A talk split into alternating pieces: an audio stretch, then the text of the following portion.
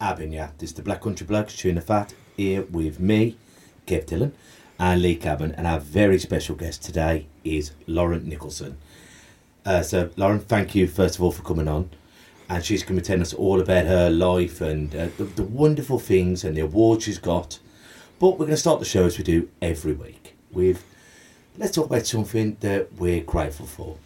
Grateful, I mean, I've got, uh, I, I run the Lions Boxing Club, head coach there, love the place, but I broke up for today and I'm going to tell you, I'm happy to have three weeks off.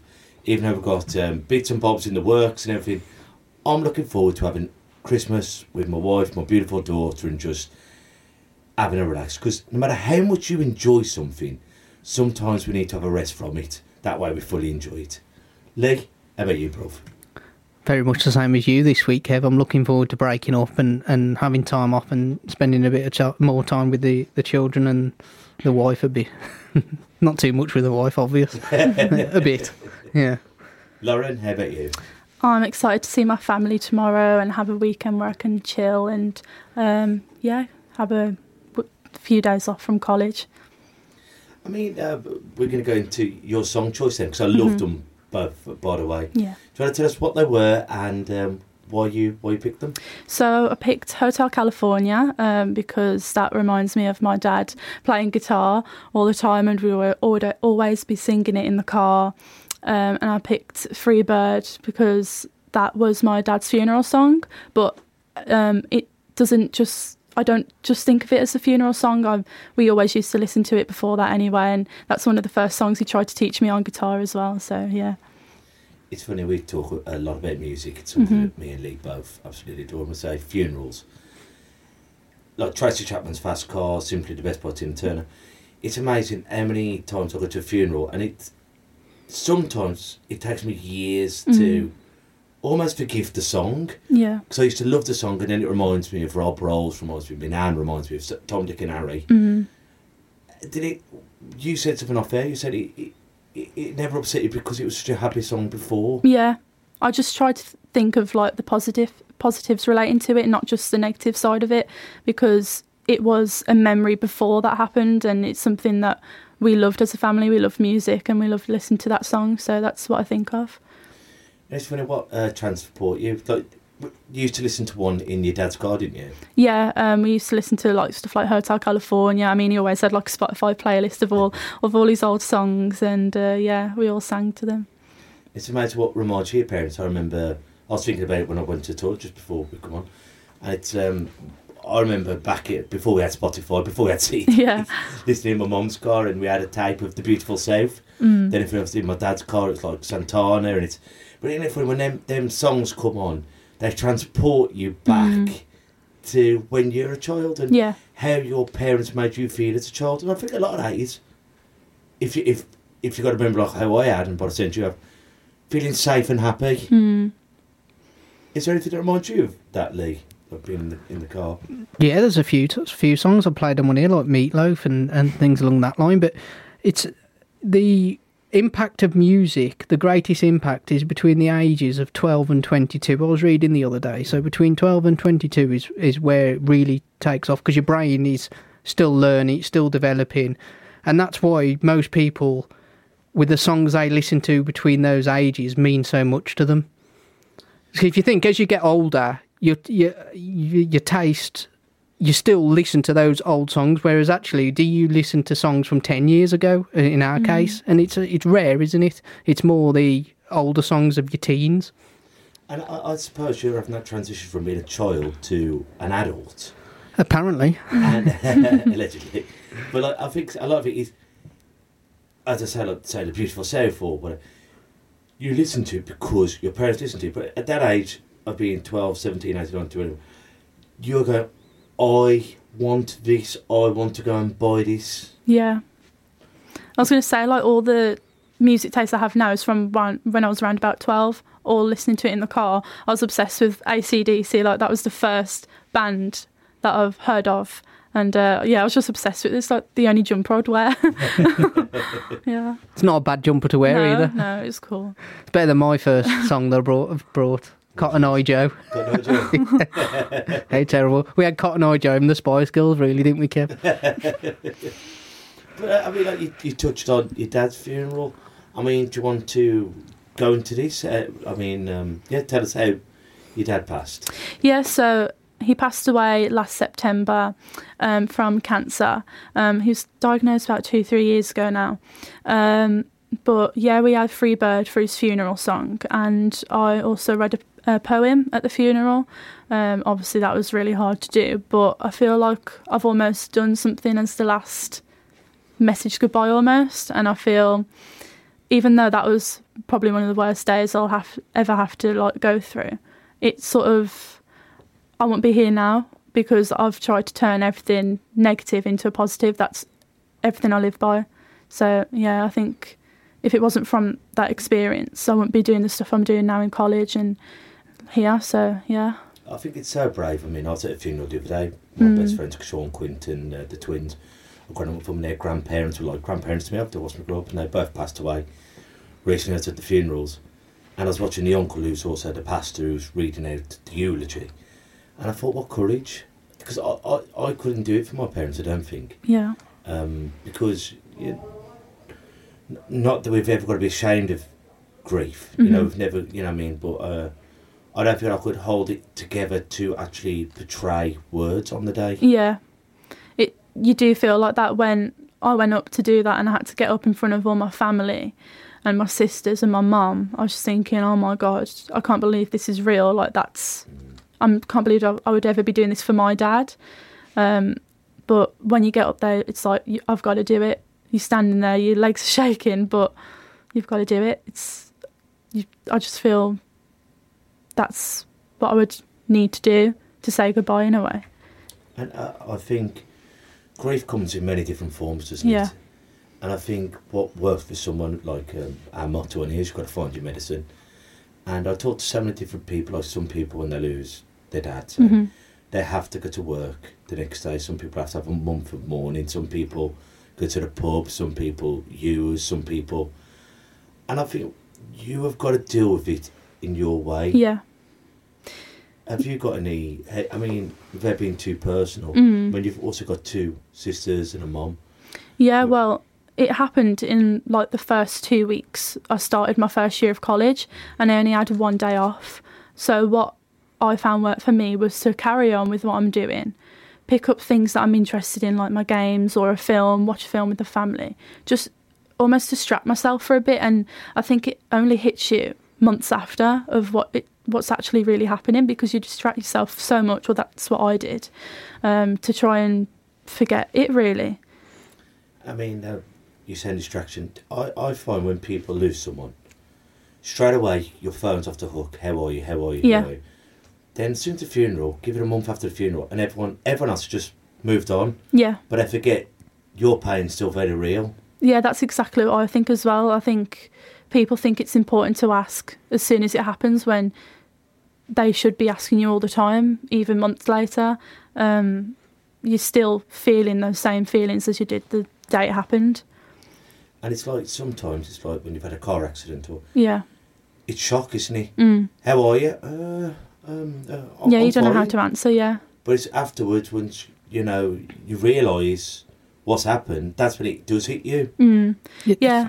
Sorry, it's very much like the mental health question, is isn't it? Really, that when someone asks you when you when you're down in your dumps in mental health wise, uh, uh, how are you? Your, Mhm. your natural thing is, oh, I'm fine, I'm fine. You know, it's the same, isn't it? You Yeah. don't, and it, I suppose a part of it might be that you're not ready to talk about it at that point as well. Um, because as we say, people grieve in different ways, and maybe maybe you just thought, actually, I just need to be with myself a while Mm. and think this over, and and and come out the other side, and, and then I'm ready to talk to you about it but it's we've we spoke about this briefly earlier that I think a lot of people don't even ask as well because they're Mhm. scared of you saying that they well actually I'm not well Yeah. I'm not doing great I was too scared to spill all my feelings. I was scared to tell people how I felt. I felt like I had to put on a face for my family, even though they're going through the same thing. And then I was worrying, like, people like my friends, how are they going to be able to answer what I've just told them? It's, yeah, I feel like people are also scared of how to ask and make sure they're not asking in the wrong way. Again, but I think people have got to um, people have got to realise that actually you're not looking for them to solve your problem because you can't solve that problem. Ultimately, no one can bring your, your dad back, Mm. so you can't solve the problem. So all you've got to be is uh, an ear to listen to, isn't it? Yeah. That's all all you're actually looking for. You're not looking for them to do anything more than that. No. Well, what I, I, I've noticed in, I've always remarked as a young woman saying hmm you had to hold it together for your family because I, and m- many people out there, primarily think as a man's thing, isn't it? Not being sexist, but it's like, as a man, I can't. And it, it isn't the way. It's Yeah. not a man, a woman thing. Often, what we need to do as a family is talk. But I don't want to talk in case I make mum upset Mhm. and never ever make Richard upset. Yeah. So we, we'll uh, ignore the elephant in the room. And sometimes the best thing we can do is just, you feeling? You know what? Mm. I'm having a blooming dreadful day. I'll miss him or her or whoever Yeah. it is. Well, with like me and my mum and my sisters, we all do openly talk about it. It's just outside of that, you're almost scared to like spill it out to everyone. But um, I feel like I almost have to become the dad. I'm I'm helping my mum with the computer or plugging my sister's PlayStation in, things like that. You feel like you have to take on the role of whoever you've lost. I think that's very recurring as well, isn't it? We try and Mm. fill the void, whereas nothing can fill that void, can it? And I think what we try and do as people, what we've got to do is we have got to, I don't know, I'll try and think of the word. We've got to, that we, whatever we do, we can't change it. We've got to remember them and grow to be the people that we're going to be. Yeah. You know what I mean? And um, it, it- you sound like a very lucky woman because you've Mm. got, as a young age, was you 16 when when your dad passed? Yeah. I mean, that's, I mean, it's, whether you're 60 or 106, there's never any good time to lose your parents. Mm. They're always your mummy and daddy. Yeah. Uh, but at such a young age, and how old would your sisters have been? They're two years younger than me, so Mm, would have been like 14, 14, 12. yeah. Uh, that's good maths, wasn't it, Lee? Said I know, I was panicking there. but at such a young age, and we were saying about how cruel people can be at school. yeah. Were they? Oh, 'cause I remember a, a, girl at school, and her mum passed away very young, and people would bully her because her mum passed away, and that's how horrible some people can be. Yeah. Were you? What, did that happen to your kids or you yourself? No, um, Thank goodness. yeah, luckily I've never had anything like that or my sisters. It's just we all react and cope with it in different ways. Like my youngest sister Abby, I think she sort of gets upset and doesn't want anyone to see and she gets upset at school whereas um, my sister Grace she'd turn everything into a joke um, sort of laugh about things and I just sort of do as much as I can um, to do my best yeah, we we always carry on with the things we used to do with my dad. We get his guitar out, we play his music. We don't stop it just because he's gone. We we do everything we used to do. And how's school been with it? Have they? Did they do bereavement counselling? Um, no, nothing um, specific for bereavement. When I was in school, um, I had counselling as my dad was being diagnosed, um, and I didn't find that it helped me. And in college, I wasn't offered any counselling, and there wasn't really any in my college at the time. They've only just sort of come out with um, some counselling, but it's nothing specific to bereavement. You'd have to go and say like, "This is what I'm coming for." Um, but I just wish there was something more talked about where you could just go specifically for that. Yeah. Well, two things I'm going to jump on here because we were talking with Cherry Gilling the other week. Um, Mm. Love Cherry to bits, on our podcast as well. Remarkable episode, please go and find them. But we're saying, I don't know if it's the British way, but we don't openly talk about death. Mm. Even like uh, when our children are watching Disney movies, we kind of brush over the death scenes. Oh, what's happened? Oh, it's just gone to sleep, darling. Yeah. Don't worry, it'll be okay in a bit. Instead of having like frank and open, whether you're religious, whether you're Mm. whatever you want to say, he has died or she has died. Mm. But what is that? And then however you talk about it, you Yeah. know. But I, maybe it's a conversation we have got to be having at early doors. And death hasn't got to be scary. Yeah. It will be sad. You know what I mean? But it, maybe it's something that we've got to be having more open conversation with young. Yeah, it's just it's never something you're gonna get over. You've got to learn how to cope with it.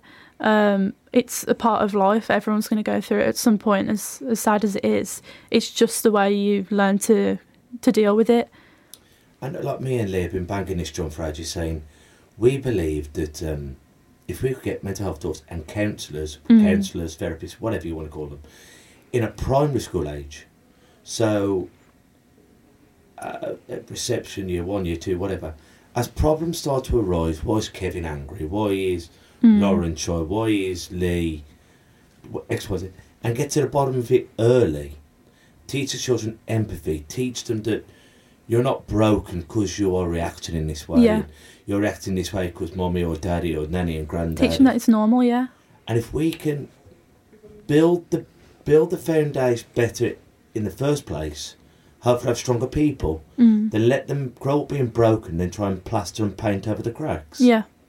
I think it goes a bit further than that, doesn't it, Kev? In terms of uh, the, it's got to be done on a basic level where we can where we can teach children how to explain what they're feeling, Mm. because then it's going to help you. If if unfortunately they do happen to lose a parent or a sister or a sibling or someone close to them, they're going to be able to explain. Because a lot of it is. You see a lot of anger and frustration because they don't know how to explain what's going on within their Mm. heads. I see it with my own my own two children, especially my son. He gets that frustrated because he can't, he hasn't got the words to explain what is going on within himself. Yeah. Sometimes you're just done with it explaining as well. You just do take everything out in the things you do. It's sometimes you just you're done with talking about it. And I think it's talking to the right people. Mm. And I always say this for mental health, like mental health group, all under the same brush.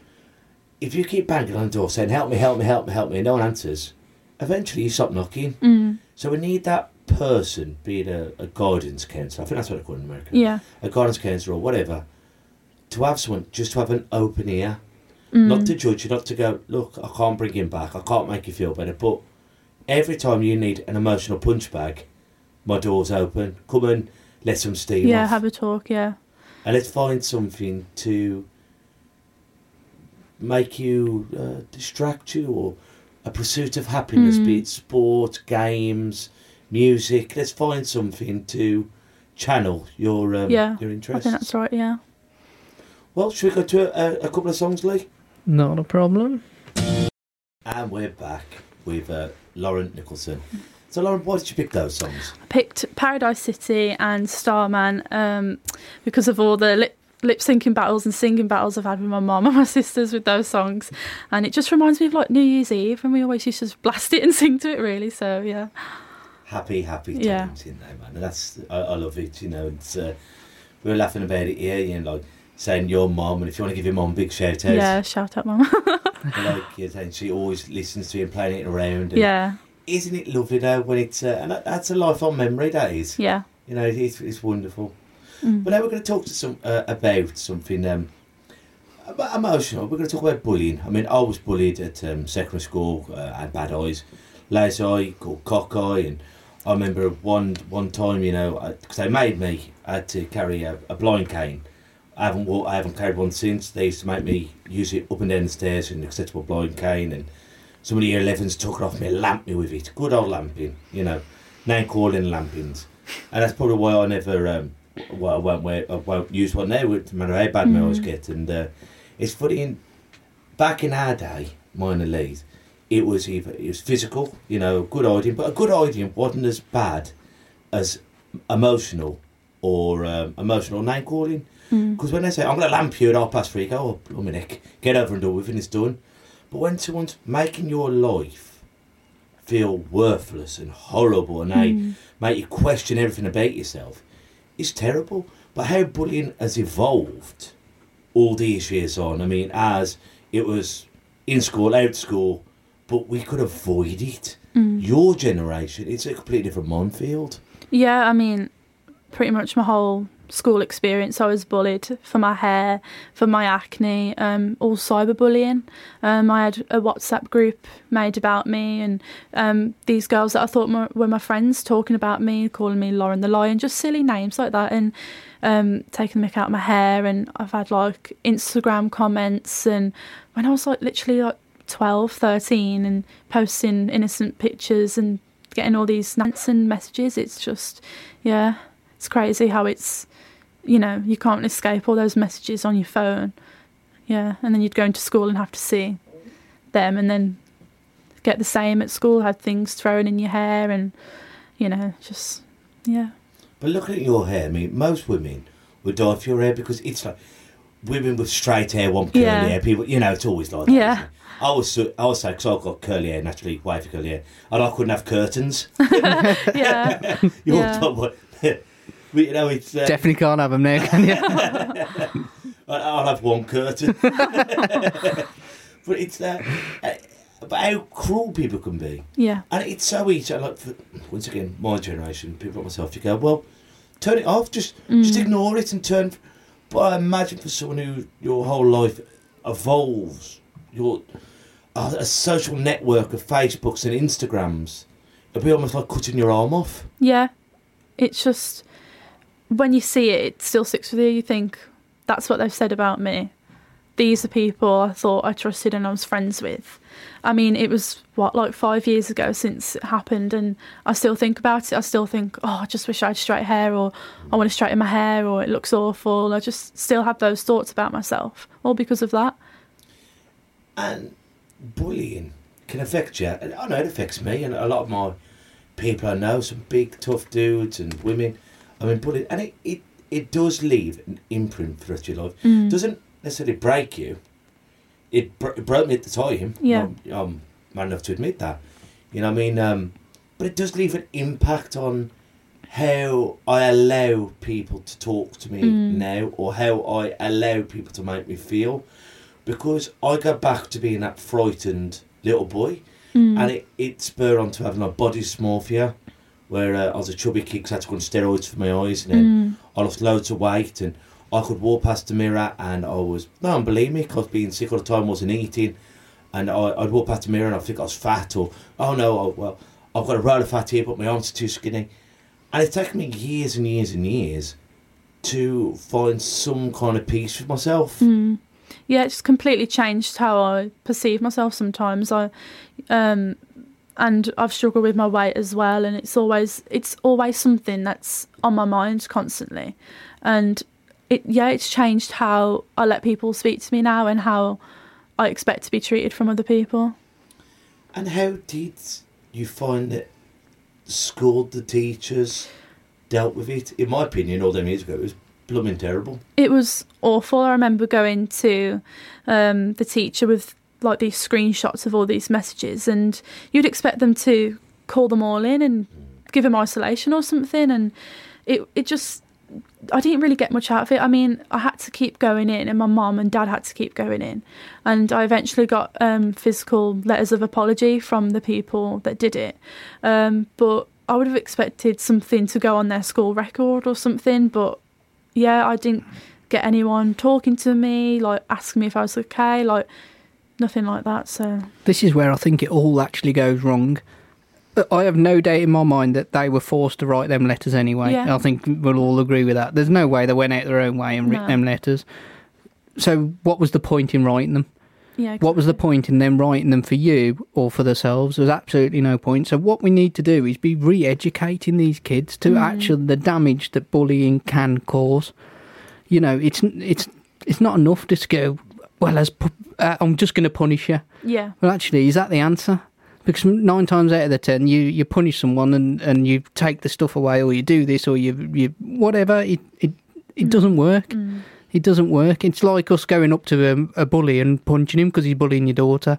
The chances are you, you, it's not going to do a, a, a thing to them. Mm. Just make them more scared of adults or whatever.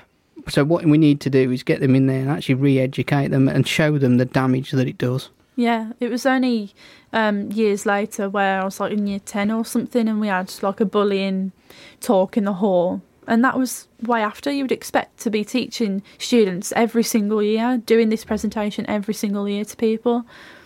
I think it's also doing it on a personal level. Um, yeah, It's in terms of I can imagine that that bullying talk was done in a group of thirty kids or more, Mm.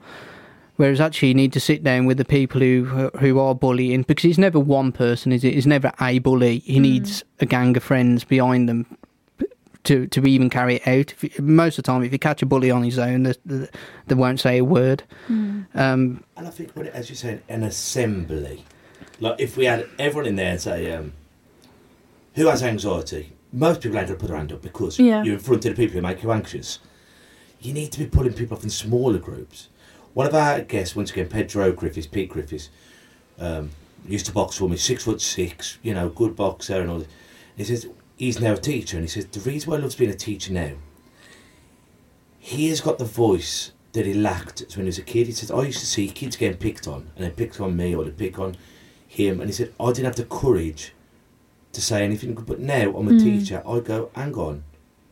What you're saying to Kev hurts his feelings, and he goes, and I try and explain to them and get them to an understanding of why you're saying that. Do you realise that's affecting him? And I think once again, education. We can't just do Mm. a mental health day, a bullying day. You have to actually get them to understand that everything has a consequence. Yeah. And how terrible would you feel if what you're saying to Kev and then Kev goes and completes suicide? Mm. How would that have made you feel if that was your brother?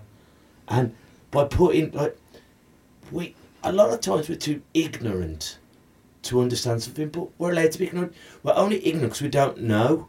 So allow people to know. Give Mhm. them an understanding of how it feels, and that is called empathy. Yeah, I wish something like that would have happened because it got to the point where I was being told to kill myself over my hair and really nasty things and really nasty names. And I was think you almost think, why? Like, do I have a reason to believe them? You you almost Mm. believe what they're saying about you. you get told things enough, and you do start Yeah, believing it, don't exactly. you? It starts coming round. You I, start I believing had a it. lovely thing on that. On uh, I hope I don't butcher it on Facebook. In fact, I think I shared it on mine. Don't let someone's perception become your reality, and that comes so much when someone's saying you're ugly, or and you hear about kids being thrown on the scrap heap of you're rubbish, you're thick, you will never. Mm. Don't let that plonker, let's call it plonker because I'm on the radio, that plonker's perception of what they believe you are become your reality. Mm. But this is what I've talked about many a times, Kev. It's it's n- Did I pinch that idea as well? No. Or you, actually? not quite for once, maybe not. No, but it's what what I say quite often is we cannot change. In terms of me personally, my my daughter gets bullied. I can't change that bully bully's behaviour because I'm not in front of that bully. Explain it to him. That's not how it works. But what I can do is change the way my daughter reacts to it, and that goes the same way. So there's people out there who get bullied all their lives, um, or all their teenage lives, and then they go on to be really su- successful, and that's because they use that bullying in a, in a positive way. They don't let it drain them out. They use it to spur them on, and I, I almost feel like. Yeah, we need to educate the bullies, as we're saying. We need to show them that this is this is the end result. Possibly, if you keep bullying, this is what could happen to this person. But also, the person being bullied, we need to make them aware that what they say doesn't actually matter. It it shouldn't have any bearing on, on you, and that you know changing their idea of that it does matter. Mm. And I think what we need is in education, on the journey you're on now. When I was at school, when I was at college, I honestly believed those people mattered.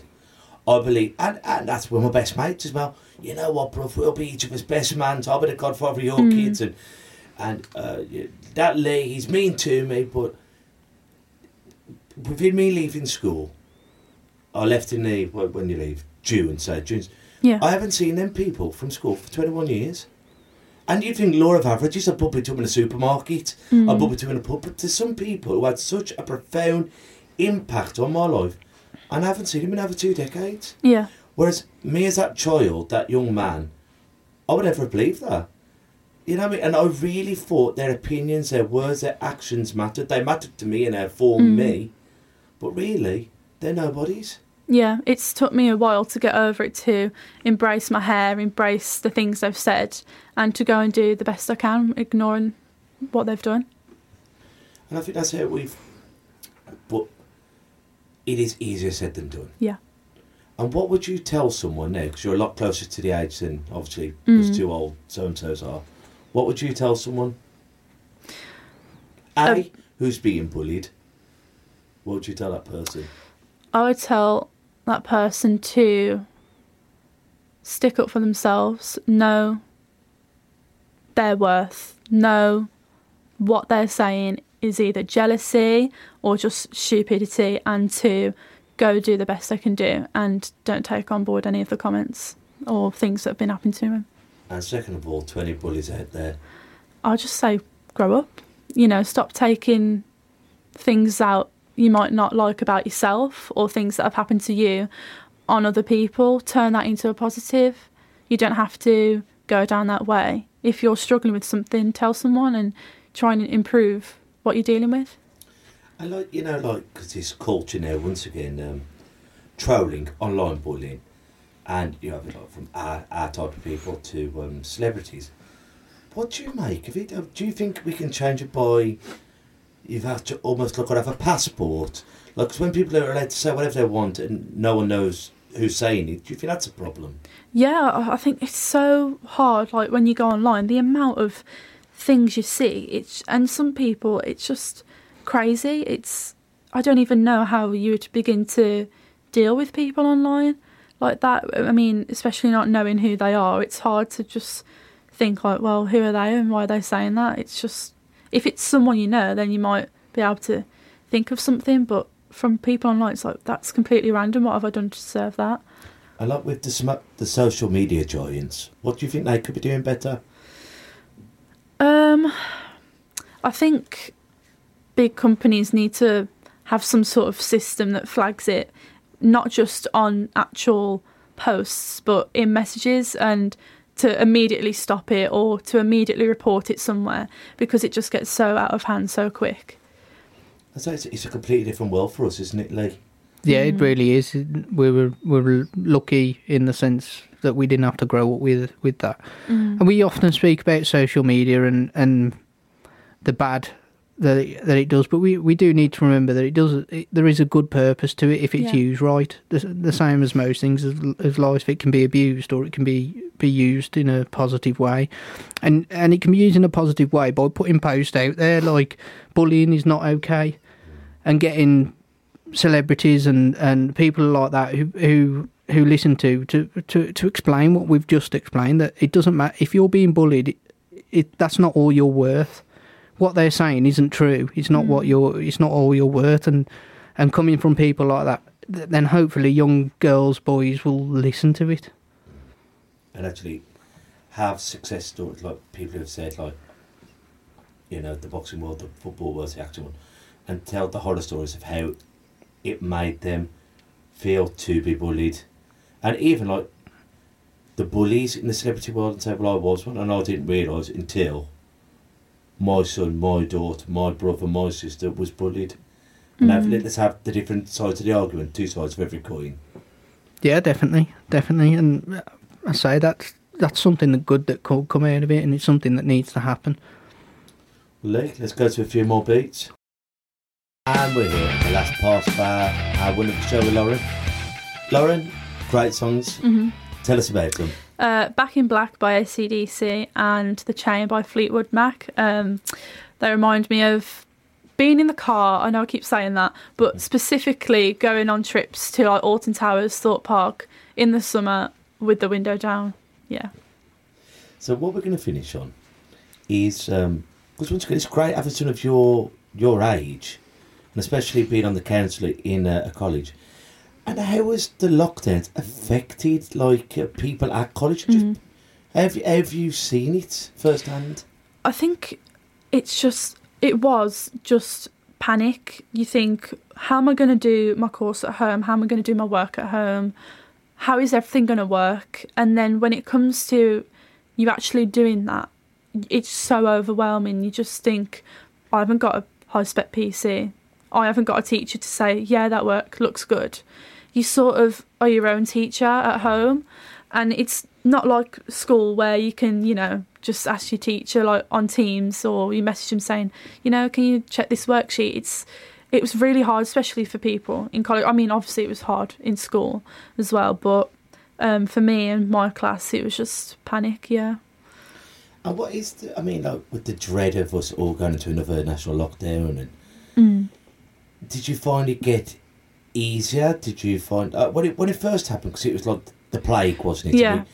If we left our houses, we were going to die. Mm. To how hard that was. But we had the summer, so Yeah. we could at least be outside in our gardens. But being trapped as a 16, 17, 18 year old in with your family, Mm. what was that like? It I was remember your hard. mom's listening. Yeah, it was. It was hard at first though because, I mean, you're not really used to that amount of time just staying in your house.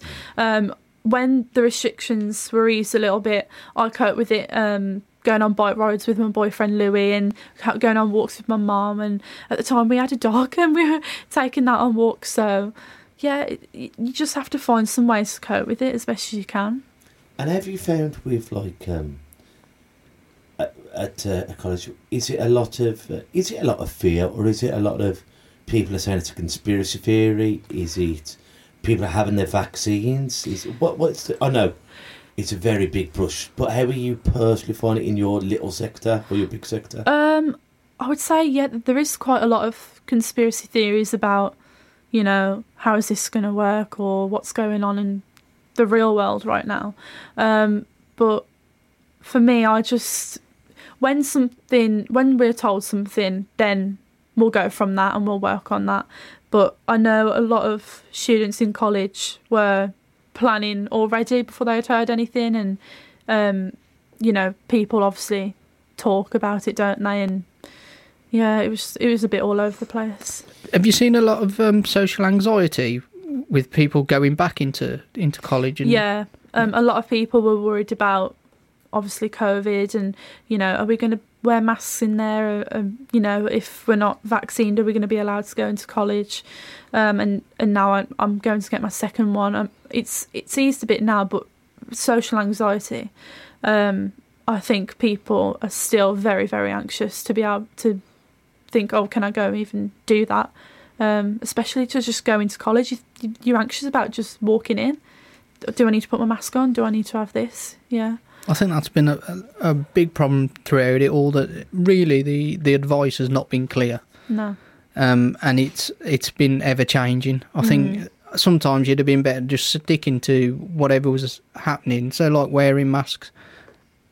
Just let everyone know if you've got to wear a mask, you got to. Yeah. You know, it, it is what it is, and but the chopping and changing the rules confuses everyone. You're not quite sure whether you got to wear a mask. Oh, so you can, you ain't got to wear a mask if you go to that club, but if I go to the gym, I've got to wear it. But if it's after half ten, I might not have to wear it. You know, Yeah, just it's it's it it's was hard really to fathom. confusing. Like in college, when the restrictions were worse, um, we didn't have to wear a mask. But now, as soon as we step foot into college, they're handing out masks. It's just all over the place. It's confusing. You don't know where to believe.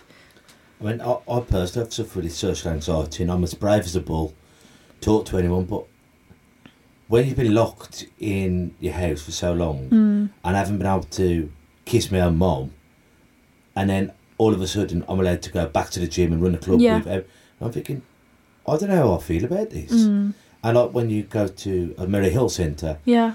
and you've been there a million times over your life, and then someone's standing too close to you, thinking, Mm. I've done this a million times, and it, it, it does it gives you the heebie-jeebies. Yeah. And, I think it's because it's been built up to be so bad.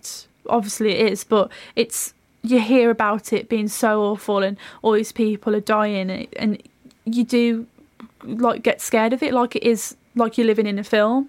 You think, oh my god, that person is too close to me, like I'm gonna get ill, or yeah, and imagine it was quadruple, hundredfold by your dad being very poorly as well. um, yeah. I think it definitely made me more aware at the time. Obviously, I was really vulnerable, so I was worried about me going into college or me and seeing my me seeing my friends or worried about people I'd be seeing.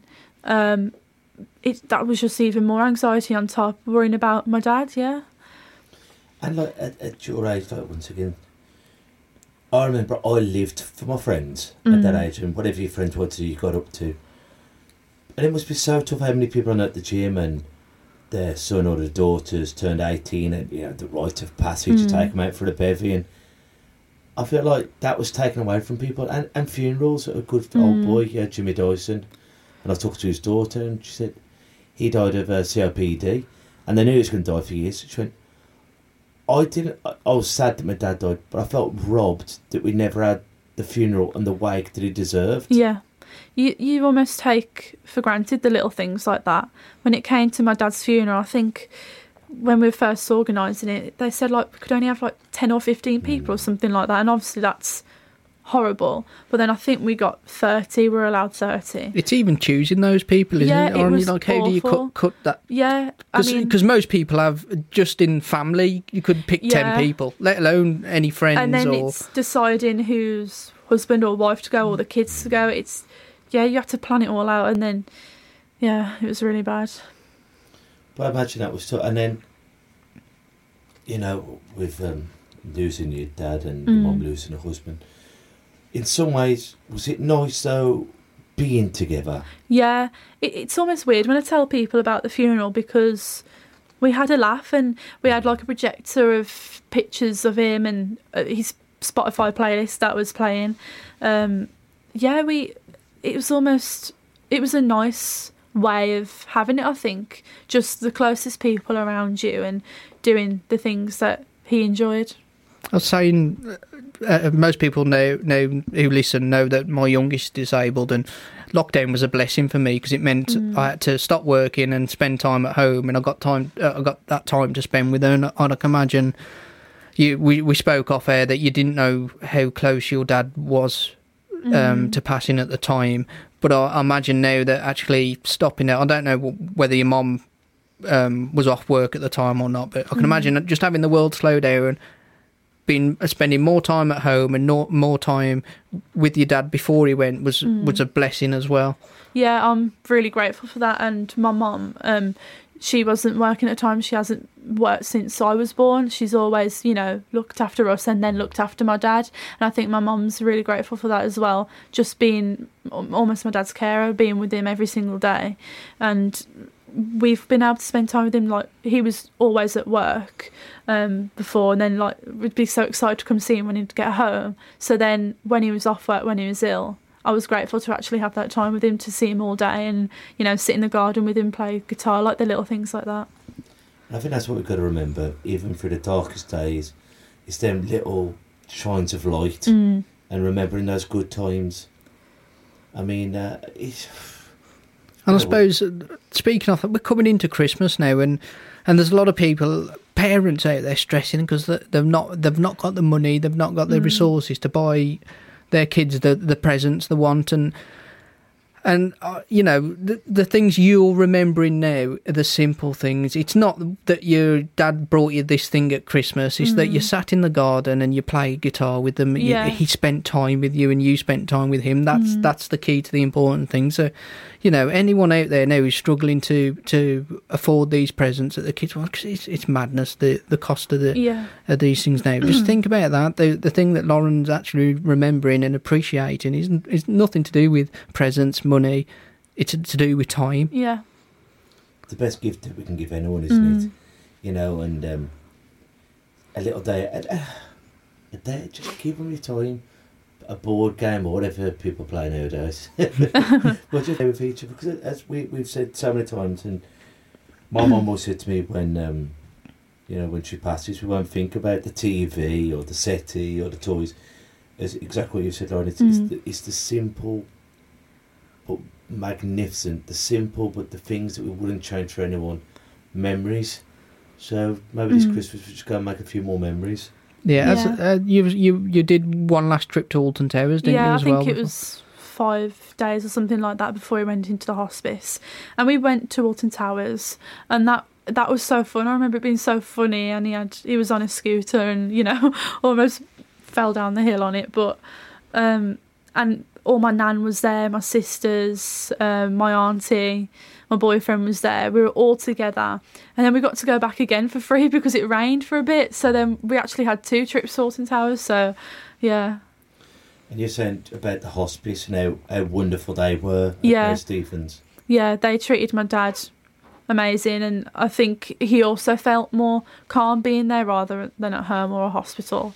Um, and they were really nice with us. We did um, handprint canvases with my dad's handprint and mine on like a little um, little heart-shaped canvas, and we signed it, and we also painted on um, like uh, tote canvas bags, and that was really nice. Just a little things like that to take memories. And we've got a Care Bear that um, not a Care Bear. What's it? A Build a Bear. Build-A-Bear. That's it. a Care Bear um, to put his voice in. So yeah, they've all gave us that. So Oh, The- that always made me cry thinking about that.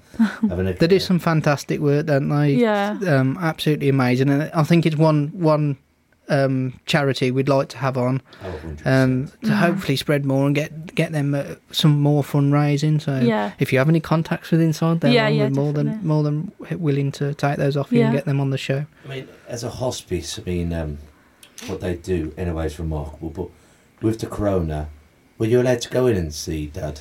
yeah. Um, we did. We have to. We had to put like a, an apron on, a plastic apron, and a mask. It's a small price to pay. yeah? You know? which at the time I did not care about. But um, yeah, I went in with my mum and sisters and just sat round his bed. And again, we were watching some of his favourite films, like Back to the Future on the telly. Yeah. Had the door open into the garden. Um, but I think at the time, you almost don't realise what's actually happening. You sort of like, you don't think, oh, this is why I'm here. You just think it, I'm together with my family, with my dad, doing the things we like. and in that probably a better way. Yeah, Because often when we're noticing, we don't enjoy the moment. yeah, I definitely think it's helped me. I think if you were to think, oh, this is why it's happening, I wouldn't have got through it. So what what things do you want to move on to do now? I mean, we're almost at the end of our show, Mm. but what do you want to happen in the new year? I definitely want to do some workshops with people in schools, in colleges. I want to try and work with the hospice more to try and build a counselling um, service. I've even been told I could train to do that myself. Um, so yeah, brilliant, and you you you can you can feel the empathy and the understanding coming off you. And I think that Mm. that might be your vocation. yeah, Going into it, obviously you want to achieve with the gaming, Mhm. but we could be good at a few things. I think because you've been through the mill, mm, you can understand because so many of these people I've worked with counsellors and because they haven't been in the foot race themselves, they haven't been in the trenches, hmm they can't understand it. yeah. I've I've also done um, an open university course on on grief. Mm. I want to understand it as much as I can to be able to help people as much as I can. It's Brilliant. fantastic. Fantastic. Anything you want to say, old pal? Yeah, Kev, I'm going to ask you a question. What's your hopes for the new year? Same thing as every year, Pinky. Try and take over the world. One day at a time. One day at a time, old pal. Uh, I don't know. Same thing. I, I want to be the best coach I can. I want my, my boxers to achieve the ABA start again, the youth in January. We've come so close yet so far. Uh, getting to the finals and semi-finals. Got unlucky on the day. Uh, I want this. I want to do more public speaking. We've got some wicked things coming up in the new year that we've already signed to. Uh, just get bigger, better, and uh, just keep getting the same quality guests on that we've been having on. Just Mhm. remarkable learning all the time. I'll bounce it back at your old pal. How about you? I don't know, I ain't thought about it. I didn't think about it. I was just too busy engrossed in listening to up you. talk uh, to the end of the show. Wasn't planning your answer. Not at all. As as per usual, the the show is very unplanned.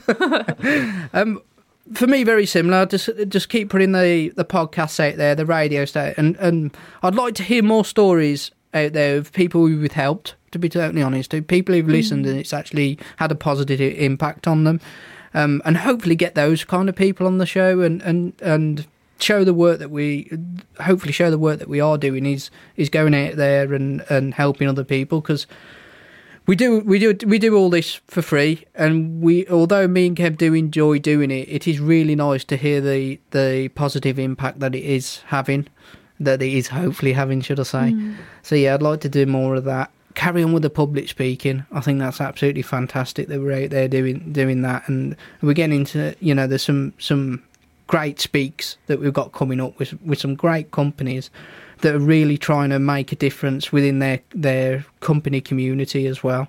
Mm. Um, so keep pushing that forward. I want to sleep more as well, Kev. To be perfectly honest, um, there's been a lot of sleepless nights the last year, and I'd like to, uh, yeah, get more time in bed. And on about public speaking, we've got the legend, which is Blind Dave, coming on next week.